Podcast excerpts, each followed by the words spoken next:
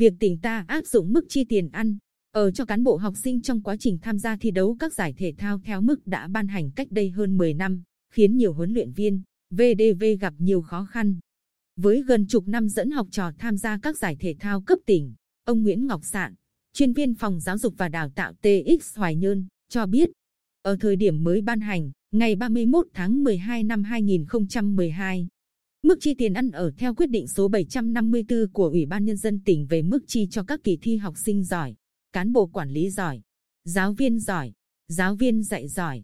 hội thi thể dục thể thao, hội khỏe phù đồng, giáo dục quốc phòng an ninh và các hội thi khác của ngành giáo dục và đào tạo tuy chưa phải đã thong thả nhưng còn tương đối phù hợp với điều kiện thực tế khi đó.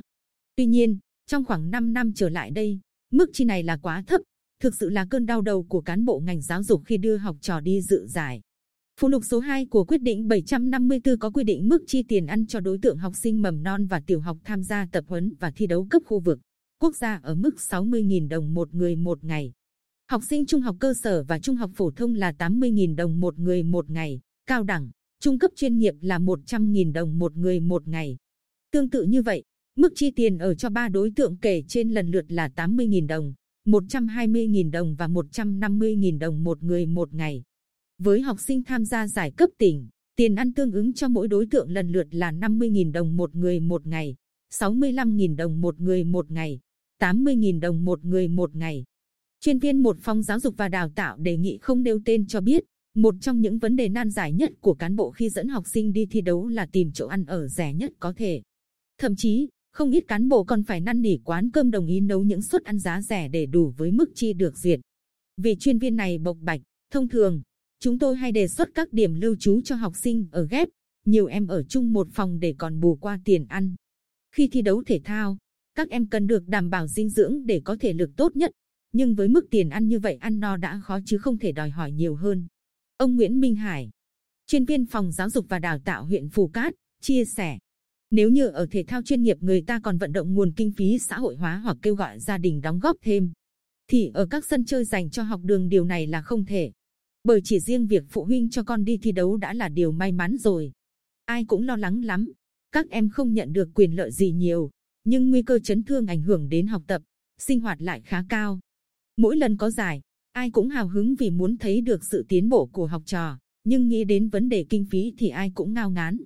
Thi đấu trong tỉnh đã khó, thi đấu ở tỉnh ngoài thì thật sự kinh hoàng gian nan, nhất là ở những tỉnh thành có mặt bằng giá cả đắt đỏ. Khi đó, Thường thì một cán bộ được cử đi khảo sát kiêm đàm phán giá cả ở các quán ăn, phòng trọ để đảm bảo không vượt quỹ. Theo thông tin chúng tôi có được,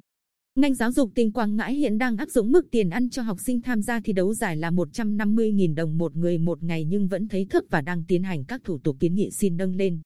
Điều đáng nói là từ lâu, rất nhiều lần các cán bộ ở phòng giáo dục và đào tạo các địa phương đã nêu ý kiến về mức kinh phí ăn, ở chi cho học sinh tham dự các giải đấu không còn phù hợp thực tế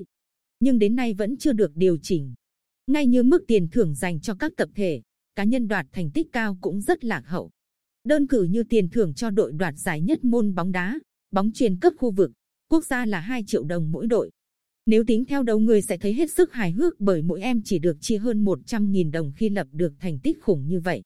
Không chỉ với thể thao, nhiều hoạt động khác của ngành giáo dục được áp dụng các mức chi theo quyết định 754 đều không còn phù hợp. Vì vậy, các ngành các cấp liên quan cần xem xét điều chỉnh cho sát với thực tế, đảm bảo tính khả thi để giảm bớt khó khăn cho cán bộ ngành giáo dục trong thời gian sắp tới.